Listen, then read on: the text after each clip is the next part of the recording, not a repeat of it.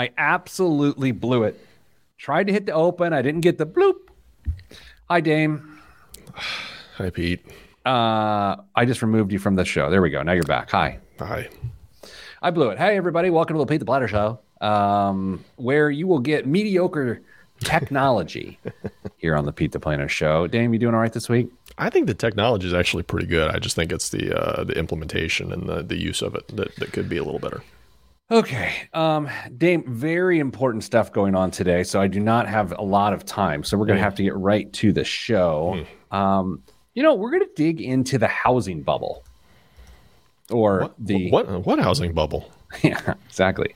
Uh, we're going to dig into the housing bubble. Uh, I did just breaking news. Breaking news. I, I'm, I'm reporting breaking news. January home sales jumped 6.7% despite a record low supply. That's wow, that happened right as we're talking about the bubble bursting. Uh, so uh, we will get to that uh, here today. Then we're also going to talk about uh, how to engage a significant other if they are not interested in your financial situation. Hello, Jeremy. Good to be joining us on Facebook Live or Meta Live. Nobody knows. No one knows. You know, I, I I dislike that I enjoy Instagram. I still don't like Facebook, but I do dislike that I like Instagram and and, and utilize it. Are you are you all you took a nice break from social? What about you? Where are you at? Uh, I I look at Insta way more than I should, and the fact that Twitter even is on my phone speaks uh, volumes. And uh, I would be a better person if I just delete it. Hello, Danza. Good to be with you on Facebook Live. You know, if it weren't for Facebook Live, we wouldn't know Danza. That's true. So Danza, we're thankful for Meta. All right, Dame, let's um, actually start the show for realsies. 'Cause I, I, you know, sometimes I make a joke that I have to go. Uh, I really do have to go today, so let's do that. In three, two, one. This week on the Pete the Planner Show, we answer your money questions. Here's how the show works. You email us, ask Pete at PeteThePlanner.com. That's ask Pete at PeteThePlanner.com. And here's what could happen. We may answer your question on the show. We may just let it sit in the inbox and gather cobwebs. And by we, I mean uh, Damian Dunn and I. Hello, Dame. Hello, Pete. Oh, it is good to be with you, sir. Today on the show, we're going to talk about the housing bubble. Oh, yeah, there's a housing bubble. You just don't know when it's going to burst. We're going to talk about the housing bubble. We're going to talk about how to engage a significant other in your financial life if they have no interest, not in you, but in your financial life, uh, and so much more. And I say so much more because you just never know what's going to happen. No, it's it's a total uh, it's a total crapshoot. Nobody knows. Dame key indicator, hence, America is headed for its worst real estate crash in history, according to an article in The Federalist, thefederalist.com. So, Dame, what's fascinating about this? I want to I want to go through some particulars here, and, and then and then we'll we'll we'll analyze it with our our hard hitting analysis. so, one of the primary tools the Fed used to accomplish its goals to keep interest rates near zero uh, for years. One of the things they do is uh, let, let me restate that. One thing the Fed does is it keeps interest rates near zero to stoke the economy, right? It, it it makes lending cheap um, in in in scary recessionary times by lowering the interest rate. It, it's again stoked economic activity. Now, uh, that's because it allows the government to spend more money um, than you know they normally would. And so, what's happened from 1980 to the year 2000, the Fed kept the interest rate, uh, generally speaking, around four percent or more. Okay, so from 1980 to 2000, the Fed rate, the federal federal funds rate, was four percent or higher during that 20 year period, and oftentimes it was 5% or higher, pretty common. And in fact, uh, I'll note that's why a lot of people had 9% mortgages um, in the early 2000s. I know I did. I think I had an 8.75% mortgage, maybe 9.5% mortgage in uh, May of 2000. So, Wow. but what has happened since then from 2009 through 2016, interest rates have consistently been lower than 1%. Beginning in 2017, the first year of the Trump presidency, the Fed began to more aggressively raise rates, but it only briefly topped 2% in 2018 and early 2019. And then something happened, COVID 19, which had the Fed slashing rates once again. So, Dame, the reason why the housing market has taken off is because there's a tremendous number of borrowers because borrowing money is incredibly cheap. And that is all about to change. Dame, you read this article and we were talking about it before the show. There is a shocking percentage drop being predicted right now. What are your thoughts on that? Uh, I think that it, well, first of all, if you haven't contemplated that uh, real estate prices are uh, inflated uh, more than what they should be at this point, uh, let this serve as your wake up call because in real estate, uh, at least residential real estate for sure, is astronomically high. Uh, we we've talked about it, you know, how quickly homes are selling, and it's just because exactly of what Pete said. There's plenty of cash out there available for it, lots of buyers, and what happens? It's basic uh, economic supply and demand. Uh, there are lots of people chasing after the same asset, so that asset's going to increase in price. So if that dries up, if money gets harder to get a hold of, or people are less willing to pull that uh, to spend those dollars, you're going to see those prices come back down in order to attract the buyer. So if that happens, well, prices start to drop, and then maybe it starts snowballing the other direction than what we've had, and it corrects. Uh, the article itself, uh, can I can I be the the spoiler here, Pete, and say Please what do. the article suggests potentially a 30 to 40 percent drop over i believe it's at a couple year period not not just uh, you wake up one morning and all of a sudden your house is worth 30 to 40 percent. Yes less but over a, a relatively short time period we're going to see a potential significant decline in the overall value of someone's home. And that frankly makes sense right now. The, just too many people trying to buy real estate and inflating prices after September 11th, yes, the September 11th, 2001, uh, and the economy began to struggle, the Fed lowered interest rates to, to help the, the economy recover. And what ended up happening is the, comp- the, the country got overheated, the economy got overheated, inflation took hold.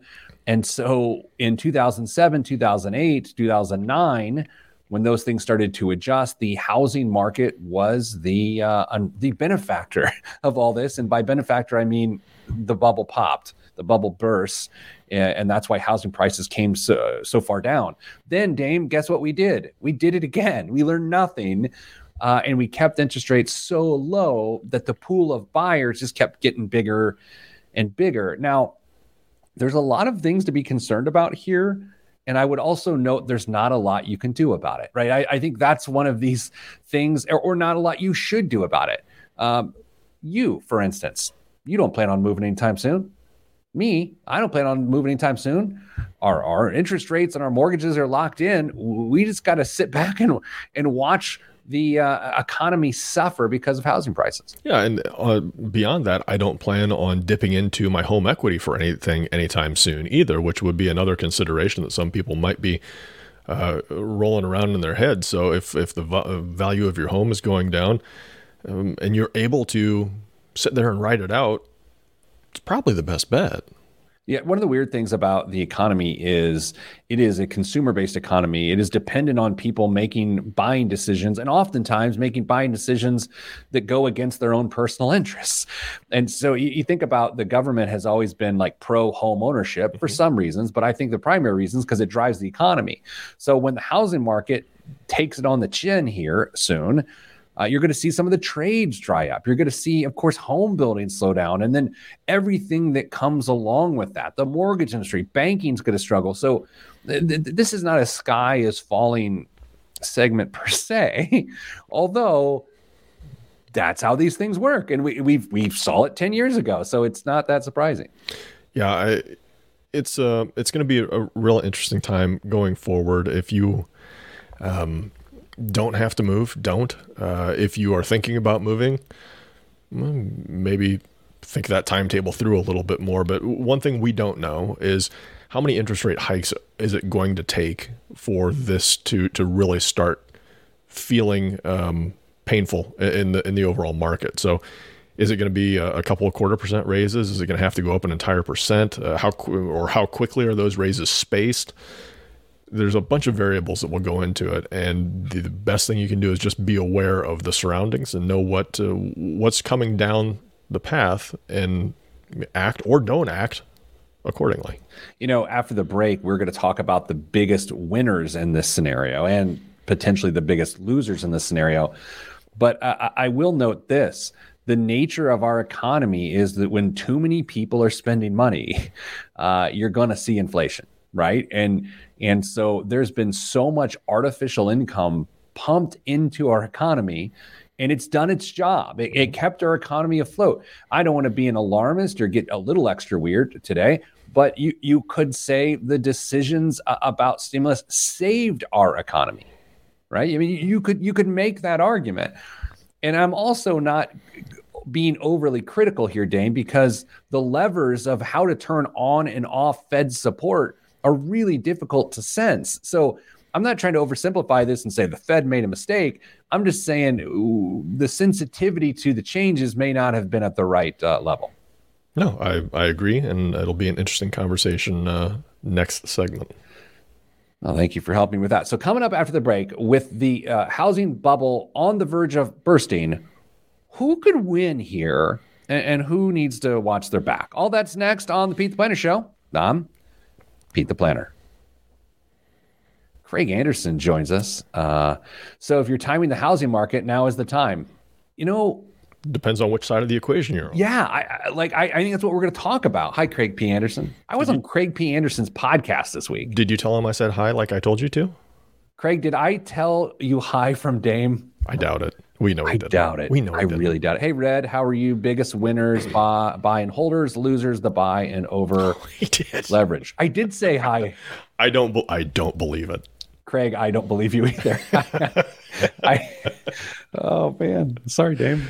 That's all right. Um. Okay. Uh. Sorry. Sorry. Sorry. I'm trying to do some math here. Um. Okay.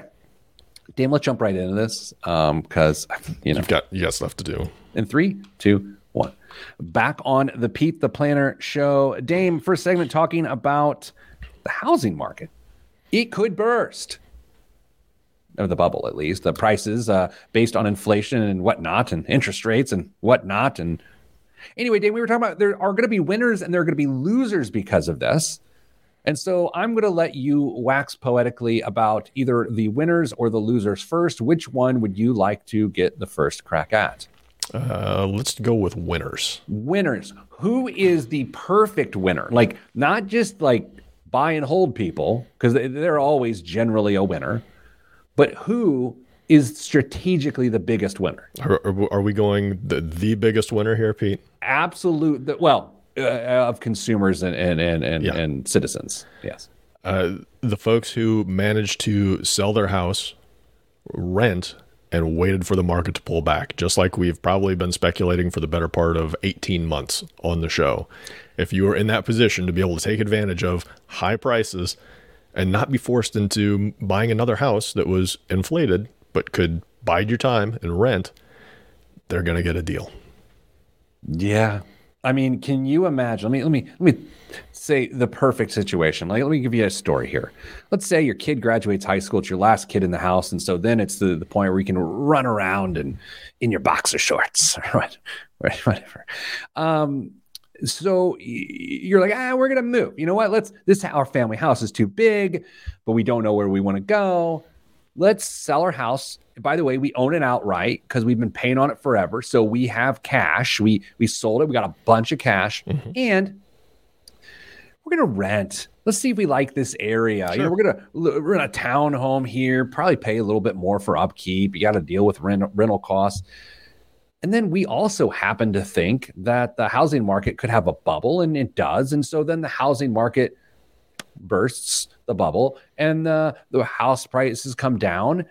And since you don't have to worry about interest rates because you are a cash buyer and interest rates are theoretically still high, you jump in 18 months after you started renting into the housing market and you bought something for 30% less, yet you sold at the market high. I think people are doing that. You know, a, a version of this plays out every day across the United States. People that move from high cost of living areas, coastal cities, and then they move for a job transfer or whatever to the Midwest, where they their house pri- housing prices are essentially cut in half in some cases.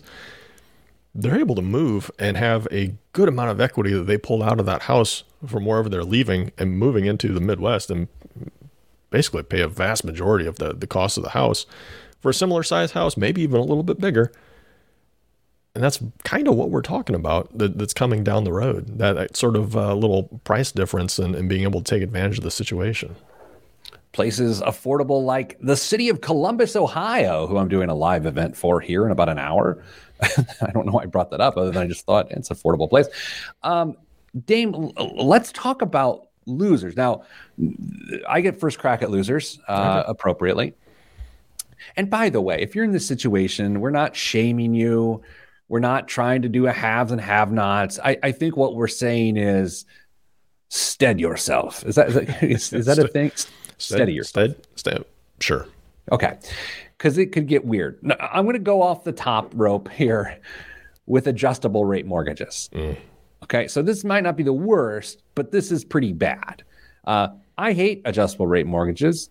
I always have.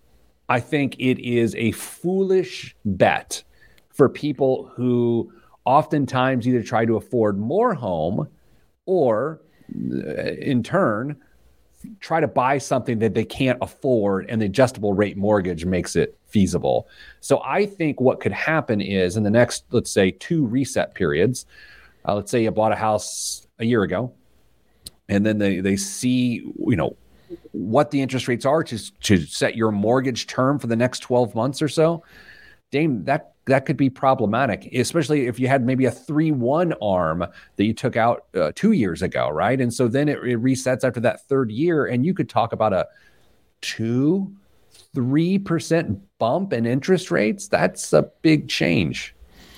Yeah, the timing is not going to work out in your favor in that case. Uh, the the house that you bought for a very uh, high price, if you are thinking about moving, or if the plan was to, uh, I'm only going to be here a couple of years, year and a half I'm going to sell this house and, and, move on because I'm not going to be able to afford an interest rate or I just am going to have to change uh, locations, you might be faced with a really, really tough problem with not being able to move your house quite as fast as you thought it w- you might be able to, and it might be worth less than you thought it was going to.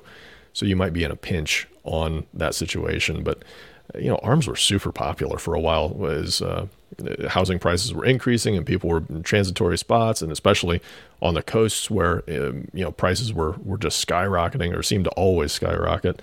So there there are people who who make um, impassioned pleas that the arm is the right solution for their their mortgage purposes, but they do come with a lot of caveats and, and quite a bit of danger. Let me let me uh, extend two other nightmare scenarios. Uh, oftentimes, what we see is when people build a new house, new construction, and they get themselves an arm, and then after 18 months of being in that home, then the property taxes aren't just for the land, but they're then for the structure. You see your mortgage payment go from 900 bucks to like 2100 bucks because you add in property taxes, yeah, uh, increase, and then you see your arm adjust as well. I would also note the second nightmare scenario on top of that, Dame, is what happens to all the people to afford home ownership who got into interest only mortgages. Forget arms, yeah. interest only mortgages that just depend on the home increasing in value for it to make sense. Yeah. I mean, you, you start with getting the arm and it ends up costing you the leg. Oh my. How wait. Dame. I'm yeah. smiling. I'm not going to audibly acknowledge it. Uh, anyway, so what is a person to do? There's three ways to look at this. You need to protect yourself from making a move now that would subject you to some of these ills we've just talked about. So don't make a mistake. But I would say a lot of people probably just need to just chill out. I, I think where this gets dangerous is if you try to get too cute and take advantage of it somehow and mistime it anytime you mistime any market or try to time any market, it often ends up mistimed. And I don't think that's any different than the housing market. No, if you are trying to, uh, you know, get one over on on on the man or trying to be the smartest person in the room, that can backfire big time. And you want to make sure that you are setting yourself up for uh, the ability to have a very stable financial life. You you don't need to take a big swing on something as important and costly as housing in your financial life. How do you think uh, rent uh, rental prices will follow this housing bubble burst? I mean, because what you'll have, you have a ton of foreclosures, right? Uh, and so you'll have people coming onto the rental market, but they'll be at that point subprime borrowers or subprime from a credit perspective, uh, renters. Um, so you're going to have a lot of demand for the rental market. So like, like, what do you think is going to happen? Are prices going to come up? I mean, you could see a, a, temporary price increase in the rental market as housing prices come down. Yeah, you, you could theoretically see that bump because there are a bunch of people chasing after a relatively fixed supply of rentals and that would cause prices to go up, just like we were discussing earlier. So it'll be interesting to see what happens. Maybe uh, maybe landlords go out and start buying some of these foreclosed homes and end up turning around and use them as rentals, and and the supply somewhat uh, finds some some equilibrium. But uh, I don't uh, I don't foresee that happening right away. I don't know if it's because I'm hungry, but every time you say rentals, I hear lentils, mm-hmm. and I just want like some some delicious soup. That's one of one of my TD's favorites is lentil soup. Here's the thing about lentils. On the surface, there's no reason to like them. I mean, really. I mean, they're, they're sort of in the lima bean category, but then you have it and you're like, there's something earthy and chalky and nutty about this. And, uh, you know, I'm a big fan of the lentil market. Coming up after the break, Dame, how to engage a significant other in your financial life if they're not interested or bad with it. All that's next on the Pete the Planner Show. I'm PTP. I mean, lentil soup is good. Yeah. Yeah. Are you a lima bean guy? You mentioned lima beans. Are you a lima bean guy too? Um, I'll eat, I, I really do eat anything, but uh, clearly I, I don't mind lima beans, but I would never actually choose them. You know what yeah, I mean? Sure. Uh, where do you stand with barley? Do you have a barley take, like a hot barley take? I don't. I don't have hmm. uh, any barley opinions whatsoever. You know who loves barley more than any human should? Mrs. Planner? I was I was going to go with uh, an uh, an animal, but I'm I'm glad you threw that human part in there because that would have been really embarrassing. Danza says, when I was working in foreclosure prevention, ARM, interest only, HELOC, reverse mortgages, HOA, and the solar panels were maddening. How do the solar play- panels play into that?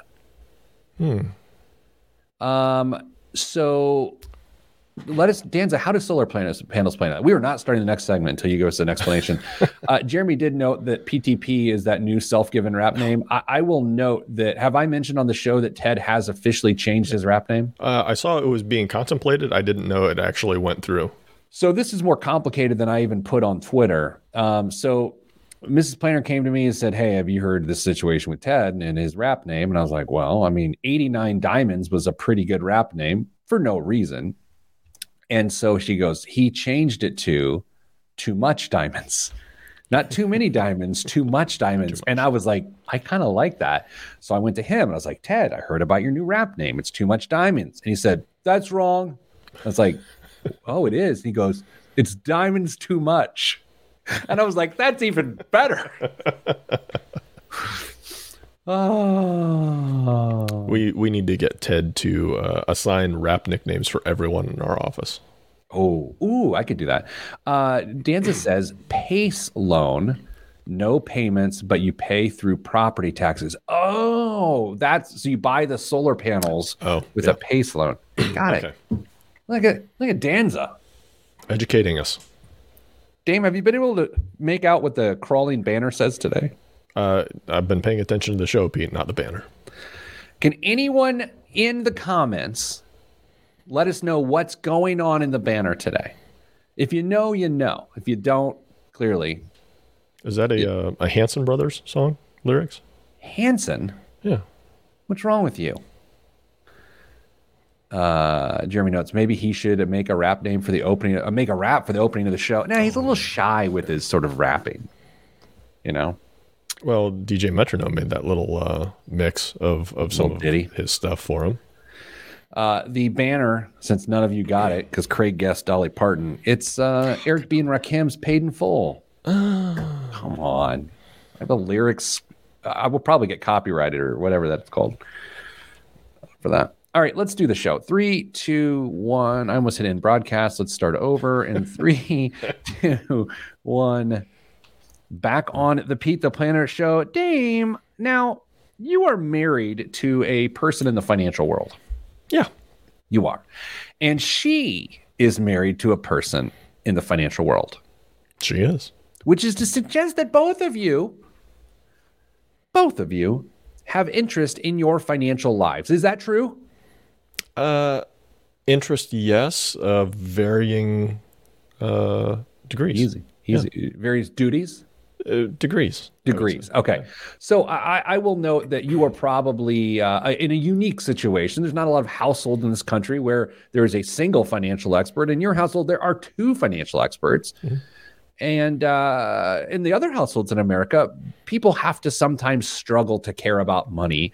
And it's enough for one person to struggle to care about money. But sometimes you find a scenario in which uh, the other person not only struggles, but just has zero interest whatsoever. Sure. And that can become problematic. So we're going to spend some time talking through how important really is it that both people have an interest and uh, what degree of that interest is of the uh, highest import. So, Dame, can a couple survive? Doesn't have to be a married couple. It could be someone who just shares finances. They are significant others. Can a couple survive financially with one person doing everything? Absolutely. Yeah.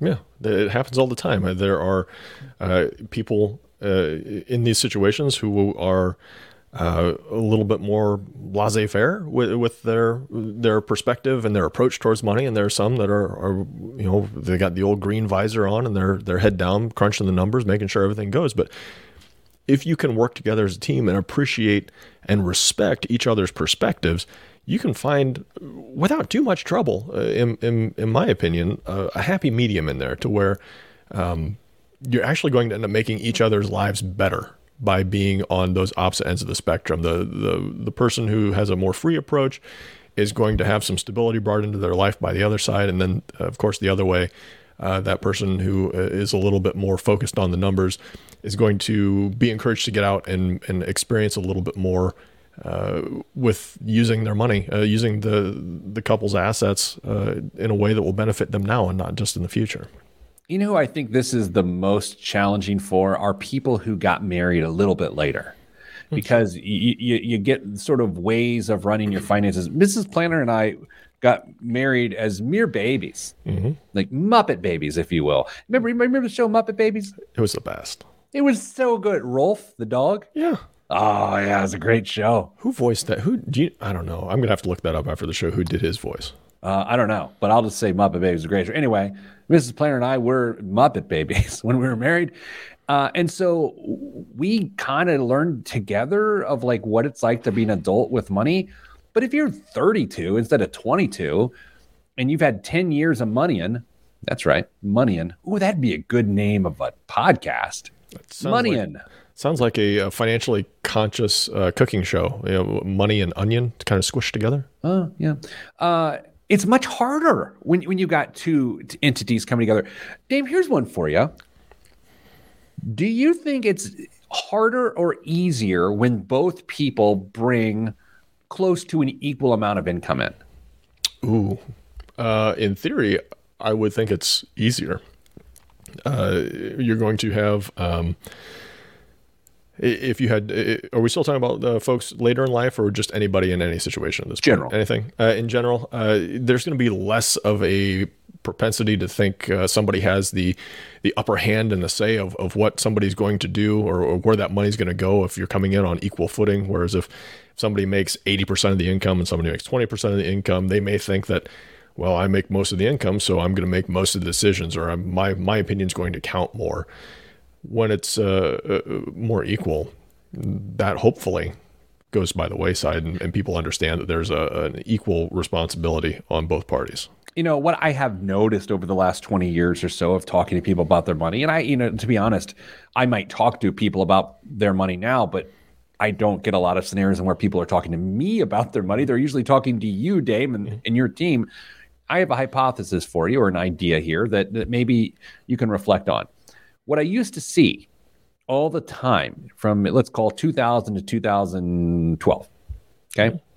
I used to see that sometimes, a lot of times, when there were um, a heterosexual couple, there was a, a, a, man and a woman.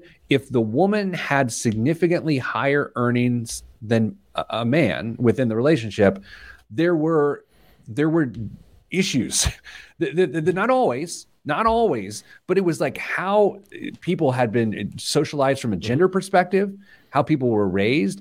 And so I always remember working with people where if if let's say the wife made a lot more money, I was very cognizant of the fact that whatever they're dealing with, I needed to be on the lookout for that dynamic and call it out. And I'm curious if you've ever noticed that as well. Yeah, I I've noticed that for sure. I've got some uh, some very personal experience with, with my Mrs not my Mrs. Planner, but my, oh my we have God. to come up with a be- we have What's to come happening? up with a better name for her. Yeah, uh, the boss. Yeah, yeah, my boss uh, was on a, a path to have a very very uh, lucrative career and income, and her uh, her boss over her was amazed that that we dealt with it as well as we did. Uh, that that we were just like, well, we're on the same team. This is all going in the same direction. So uh, it's not common. It's not for whatever reason, it may be in different parts of the com- uh, country, you and I would have experienced uh, different outcomes. But for uh, during, especially during that period of time, it was uh, something you ran into fairly frequently. I, I, I do believe, though, this perfectly fine idea has been so normalized that it has less of an impact than it did in the early 2000s. Uh, yeah. I mean, I know a lot of women who make a lot more than their partner, and it seems like less of an issue than what I used to see 15 years ago. Yeah, we've had uh, a, a, little bit of a renaissance in as far as what we've looked at traditional roles inside oh, America. Oh. Yeah, that was great. Whoa, Ooh, traditional. Who's in charge of buying lozenges at your yeah, house? Uh, gonna have to do something. Do you remember Luden's lozenge? Remember those? They came in a tin can Ludens. You know what I'm talking about? Yes, yes, I do. My dad used to. He whatever car he had that man had Ludens, and I think they were wrapped. I feel like they were mm-hmm. individually think, wrapped in a too. tin can, like an Altoids tin. Mm-hmm. What did you, did you just throw those tins away, or did you use them to stash? Oh, I used to boo Radley the heck out of those things. I would put all sorts of things in there, like this one's for fingernails. I'm just kidding. That's disgusting. oh man, you know, my dad would always buy things that came in tin cans. Like we get. uh like like Cyfries or like Mike-sell's potato chips that came in the light brown can. And like they came in a big can and then they had a tin. It's like my dad was always buying things that came in a tin. We had this ointment that you would put on yourself if you got injured in our home. It was called Crystal Salve. Hmm. And it came in this big tin. It was this brown, thick Vaseline stuff that my dad still owns the same jar of it that he's had since I was like five. And like occasionally, like he'll dip some out and put it in a Ziploc bag and give it to us in case we need any. And it all comes from a tin. I think the only thing my family bought that was in a tin were bottles of scotch. Really? Yeah, I mean mm. it was it was. Uh, your dad's a, your dad was a scotch drinker. No, but my grandma was. oh man.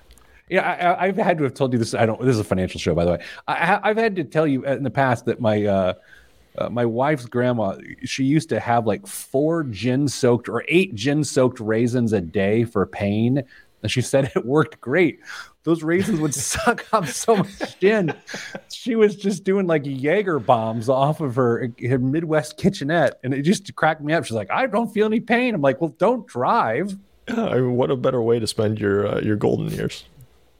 Okay, we should. But anyway, financial. Sorry. Yeah.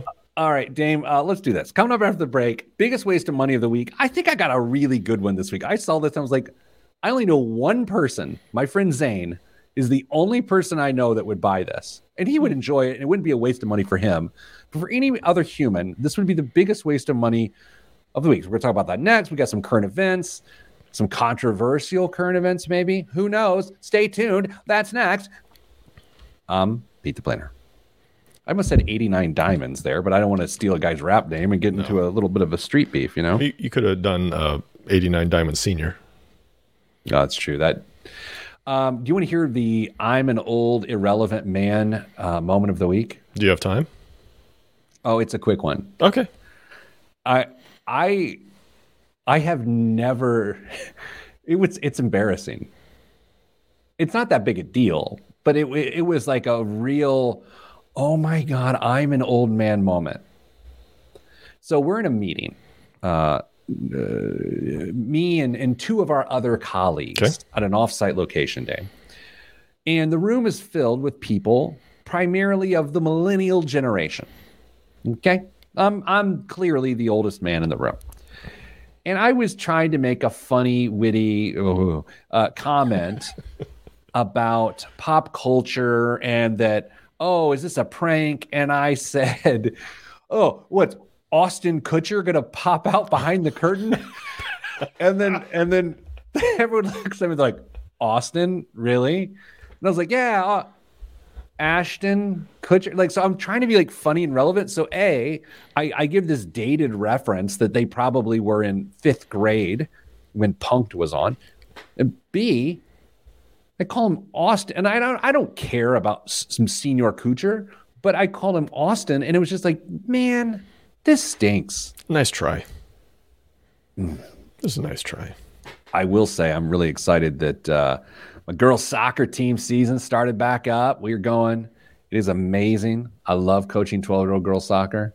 It's got to be indoor, I hope. Oh yeah, yeah, yeah. Okay. I mean indoor, new facility there in Carmel. Um, can I tell? I- My dad drives a school bus. You know this? I mean, everyone knows this. Yeah, you told me. Yeah, he's driving a school bus now. And uh, I was asking him this last weekend about um, Kristen just said third grade was punk. Kristen, I am not happy with what you just said there. um, and so I was talking to my dad about the snow that was here last week or whatever, and how he was able to navigate the bus because he's within his first couple years of driving the bus. And he said, Well, you know, there are two gated communities on my route. And I was just like, That's the most Carmel bus driver thing of all time. There are two gated communities on my route. It just made me giggle. Does uh and then now I'm curious. Uh, do they have someone at the gate to let him in, or does, does do all the buses have little clickers to, to let him through? Well, now I, I mean, you want to get him on the phone? I I don't know. Maybe you can just report back to us next. Yeah, week. I, I mean, surprising my mom would be funny. Surprising my dad seems disrespectful, which also says something terrible. Maybe we should do a, a live remote from the back of a bus one day and just uh you know drive around. Two creepy bald men hiding in the back of a school bus? Yeah. Is that what you're going with? Yeah. Hey, uh, I do have a. I know we were just talking about diamonds too much a few minutes ago, Mm-hmm. but I did want to note that he had a career high 11 rebounds in a game saw the other day. I saw that. I was just amazed. It was crazy. It's like Tito Rodman out there. Just heart and hustle. That's all rebounds come down to. Yeah. Yeah, I was talking to my cousin yesterday, who is a comedian out in LA and a budding uh, television writer. Um, and it was really cool to talk to someone going for it. Like, I love to talk to someone who is going for it, but they do it in a smart way that doesn't have too much of a contingency plan that it that it sort of distracts you. And I was pretty thrilled with it. And, and the best part about this guy is when he sends me his stand up for me to uh, uh, give him honest opinion about because I'm a former comedian. I don't have to lie to him and say it's good because it really is funny. Yeah. You know? That's awesome. Yeah. So anyway, Has he got a got a YouTube channel or something you want to plug to get some, get some views? I don't know. I'd have to look that up. So let me. eh, We'll see. I'll send you a clip though. Okay. It is pretty funny. Okay. Um. Oh, Guam. Yeah. Yeah. Very busy. Got a lot to do. And oh, hold on. And uh, let's share the screen. Oops, I've already shared it. I'm an old man. The old man thing's not going well for there me. Here is. we go. In three, two, one. This week's biggest waste of money of the week, right here on the Pete the Planner show, is the Sandbox Smart R2 coffee roaster. Dame, I don't know if you know much about coffee, but home baristas are now one step closer to a complete coffee shop experience. The compact Sandbox Smart R2 coffee roaster simplifies the process for at home use. The machine features a quartz uh, timeout. I love saying the word quartz. Really? Say it. Quartz. Did you enjoy that? It was, I mean, it wasn't horrible. I love that word. Quartz. Feature, I like to really get the U in there. Oh, quartz. Yeah. Everyone do it. Do you, do you like it when somebody else says it or just when you say it? Well, when that, someone else says it, I think it and then and then I'll say it because it's just like it's like a, a, yawn at that point. It's just going to mm. contagious. Quartz. The machine features a quartz heating tube with a detachable drum for evenly roasted beans in every batch. A built in smoke extractor keeps your interior fresh, while its quiet operation won't disrupt your daily routine. To minimize cleanup, a chaff collector catches waste. Chaff's good too. oh, catches waste, and its patented design includes an inlet door and output latch for easy pouring and releasing. Dame, what do you think an at-home coffee roaster uh, would cost? Uh, four seventy nine. Four hundred seventy nine dollars. Sure. Two thousand one hundred dollars for the Sandbox Smart R2 coffee roaster. Now, here's the thing. Occasionally on the show, we will mention, I will mention Bombs that are Kickstarters. Mm-hmm. And and I have to be honest, I feel bad about that. I know I'm making jokes, uh, and and I don't really care if anyone spends their money on this and support business, small business, and so I feel especially bad when I beat up a product from a Kickstarter. I don't feel bad when I beat up Louis Vuitton or whatever, but I do feel a little bit bad. But twenty one hundred dollars to to roast your own coffee in your kitchen, I don't because you still have to buy the beans. Mm-hmm. You're all you're doing is taking it to the roast you want, which you could just buy beans of which you like that. I just I don't understand this. Yeah, it, it seems like this has a very limited market uh, in my perspective, but maybe uh, maybe the people who want to try roasting their own is bigger than than I'm giving it credit for. Dame, what's in the news this week? Well, Pete, Virgin Galactic opened space ticket sales to the general public earlier this week, and they can be yours for a price of. Oh, wait, well, let me guess. Let me guess. Let me guess. Two hundred thousand. Four hundred and fifty thousand dollars. Don't worry, Pete. That's one hundred and fifty up front and three hundred later. So maybe it's not the general public, but for some people, for sure. Astronaut joyriders will launch from New Mexico aboard Virgin Galactic Spaceship 2 Unity in groups of four beginning later this year. After Unity, attached to a carrier plane, reaches an altitude of 50,000 feet, Unity's engine ignites and propels itself into space. Once there, waitlist ticket holders can observe our pale blue dot through 17 windows. But a simple trip into space isn't all you get out of the deal, Pete. No, no, no. The half of bill reservations also come with several days of training, a bespoke Under Armour spacesuit, the opportunity to purchase an astronaut edition Range Rover, what? and probably some luxurious onboard mixed nuts. Wait, did you say by spending four hundred and fifty thousand dollars, you get an additional opportunity to spend hundred thousand dollars? Yes, yes. I yeah. I like that. yeah, yeah. Oh, not everybody can buy that astronaut edition Range Rover, Pete. Only astronauts. Okay, so uh, let's for, can we forget money for a second, like sure. we did in the third segment? Yeah. Um, on a scale of one to ten, forgetting money, doing this, like it, it, ten being, oh my gosh, I would absolutely love to go, and and one being, no, I don't want to go, I have no interest. Shush, and then you like touch my lips to shush them, but you've washed your hands or sanitized in some mm-hmm. way. Where are you, one to ten? Uh, twenty years ago, this would have been a twelve. Uh, okay, little space camp guy. Done yeah. that, but but now I've got uh, a family and responsibilities, and it's I would still be interested in doing it, but probably uh, an eight.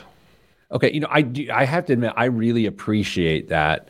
Like at one point before a family, I would do this. Like I, it, it's funny. Like I have a lot of those things in my life where, like, before my family, I would do this, this, or this. Now I have a family. Uh, I, am good. I don't yeah. need to do that anymore. So I appreciate that. So you think eight right now? Yeah, I, I, I would still be interested in doing it, but uh, I would definitely have more uh, consideration at this point.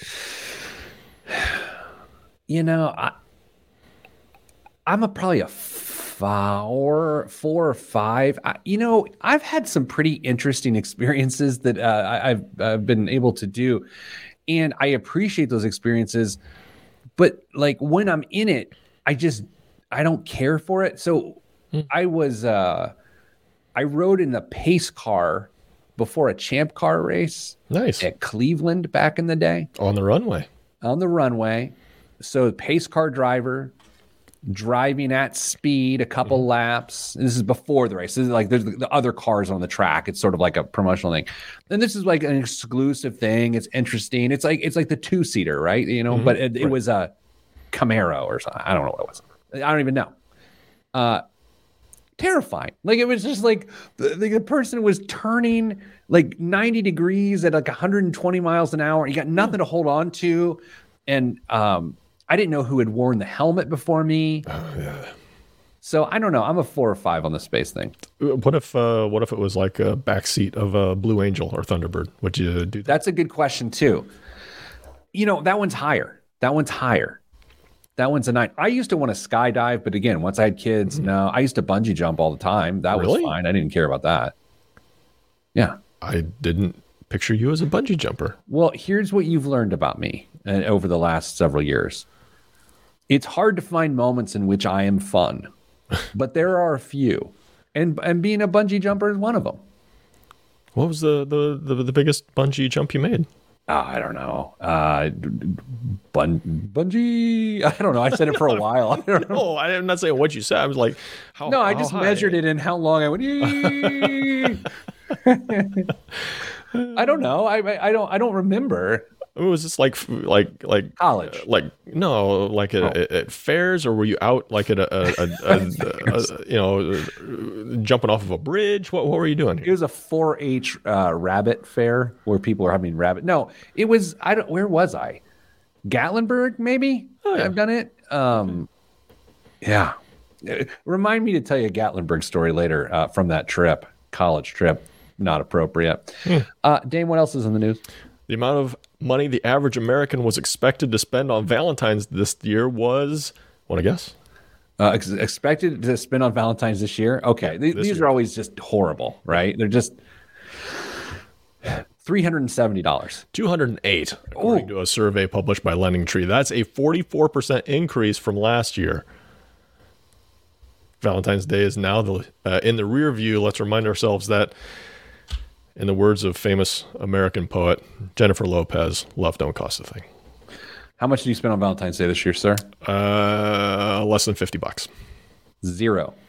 Ooh, I don't know if that's something I'd be bragging about on the radio. I know. I don't feel good about that. Uh, but it was one of those things like, like, we had kids' activities that night. I okay, well maybe this. I made everyone a really nice dinner on Super Bowl Sunday, oh. the day before mm-hmm. Valentine's Day. So maybe that counts. Yeah, I think we can chalk that up to uh, you know give you the, the, the leeway, a little bit of overrun there. Last story. Don't do the one. okay. Uh, yeah, I, I, I purposely ignored that one. Uh, most millennial millionaires have a bulk of their wealth in.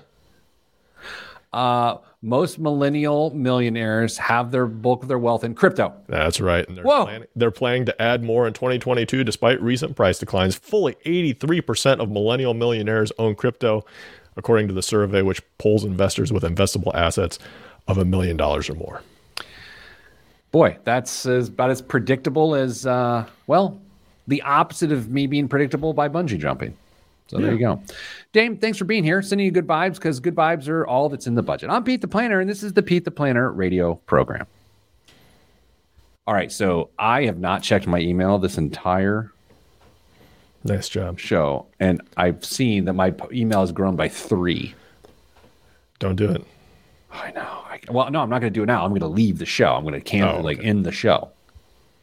Uh, more than half of those millennial investors, by the way, have at least 50% of their wealth in crypto. Okay, I can't. I can't with that, man. Yeah. Try not to be that guy. You know, I'm not Austin Kutcher, okay? I'm just bringing the news to the people. All right, dude. Um, uh, have a good day. I'll talk to you later. Everyone else, um, well, there's only one thing you can do. That's stay getting money.